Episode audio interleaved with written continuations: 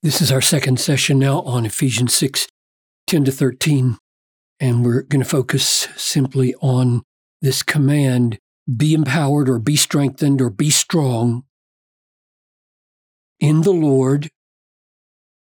And as you are in the Lord, be strengthened in the strength of his might.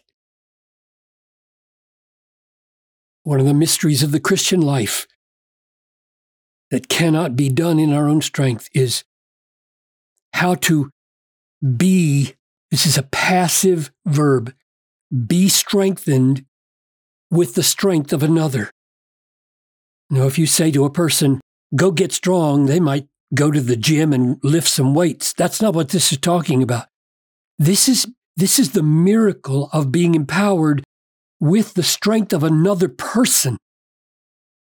That's crazy, right? We don't, I mean, how do you do that? How does, how, how do my biceps get bigger because of your biceps?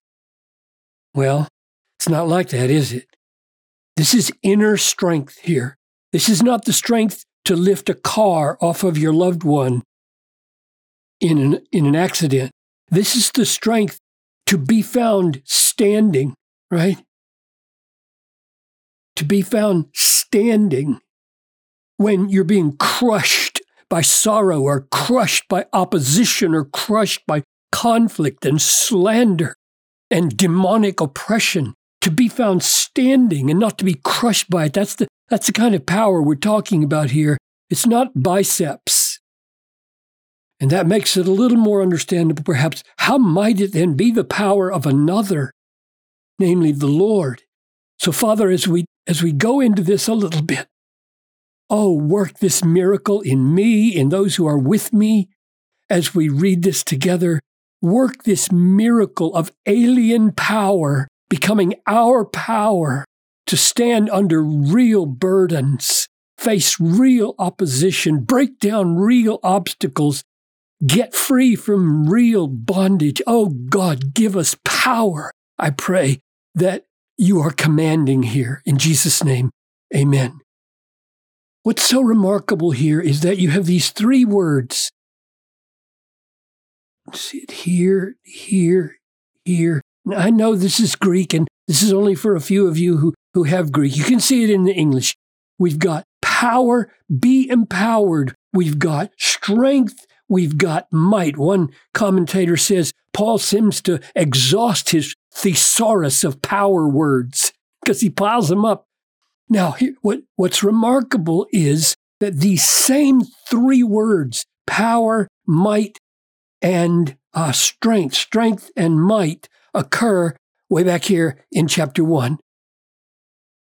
I pray that the eyes of your hearts be enlightened, that you may know what is the immeasurable greatness, immeasurable greatness of his power. There's that same word, power toward us who believe according to the working of his strength, the strength of his might, the very same two words. So we got the same trilogy words here, right?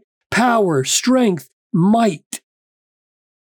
Now, most commentators just leave it at that. They just say, well, he's just piling up words. Paul likes to pile up synonyms in order to make an impact. And that's true. That's true. But let me suggest this.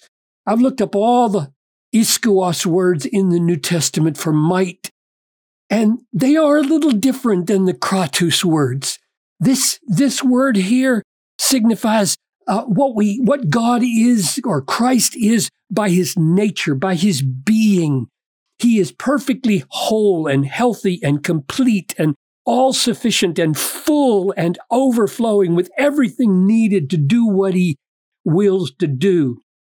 Seems to be the more basic, which is why I think he says strength of might. This, this strength, this kratos grows out of this might and is more um, like a potency or a strength to act.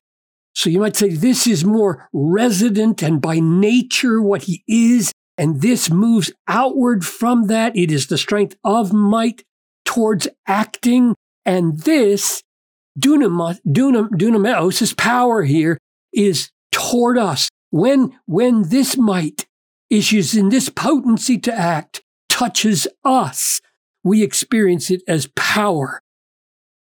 Now, that may be overinterpretation. It may be that they all mean the same thing power and might and strength are all the same thing, and he's just doing it for emphasis. But consider that perhaps there is a, a natural, innate being that God is in his might, yielding a strength that is a potency to act. And when that act moves out in real touching of others or changing things, it's called power. And so back here, he's telling us be empowered in the Lord. He's touching you. He's connected to you. You are in him. You are vitally united to the Lord. And that Lord has a might by nature. And that nature yields a strength and potency to act, and you will experience it as power. And the mystery here is how do you obey a passive verb command, right? Be strengthened, be empowered. And I think he's going to tell us here how to do it. It's going to relate to the armor. He's going to say, put on the whole armor. And one of those armors, pieces of armor, is going to be faith. And that may be the link between the Lord and his strength and might and our experience of power in him. But we'll, we'll wait and see how that works.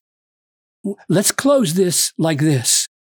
Let's look at Paul's other statements in his letters about his own experience of this. Here, here he's telling us to experience it, right? He's telling John Piper or you Get power, Piper. Get it.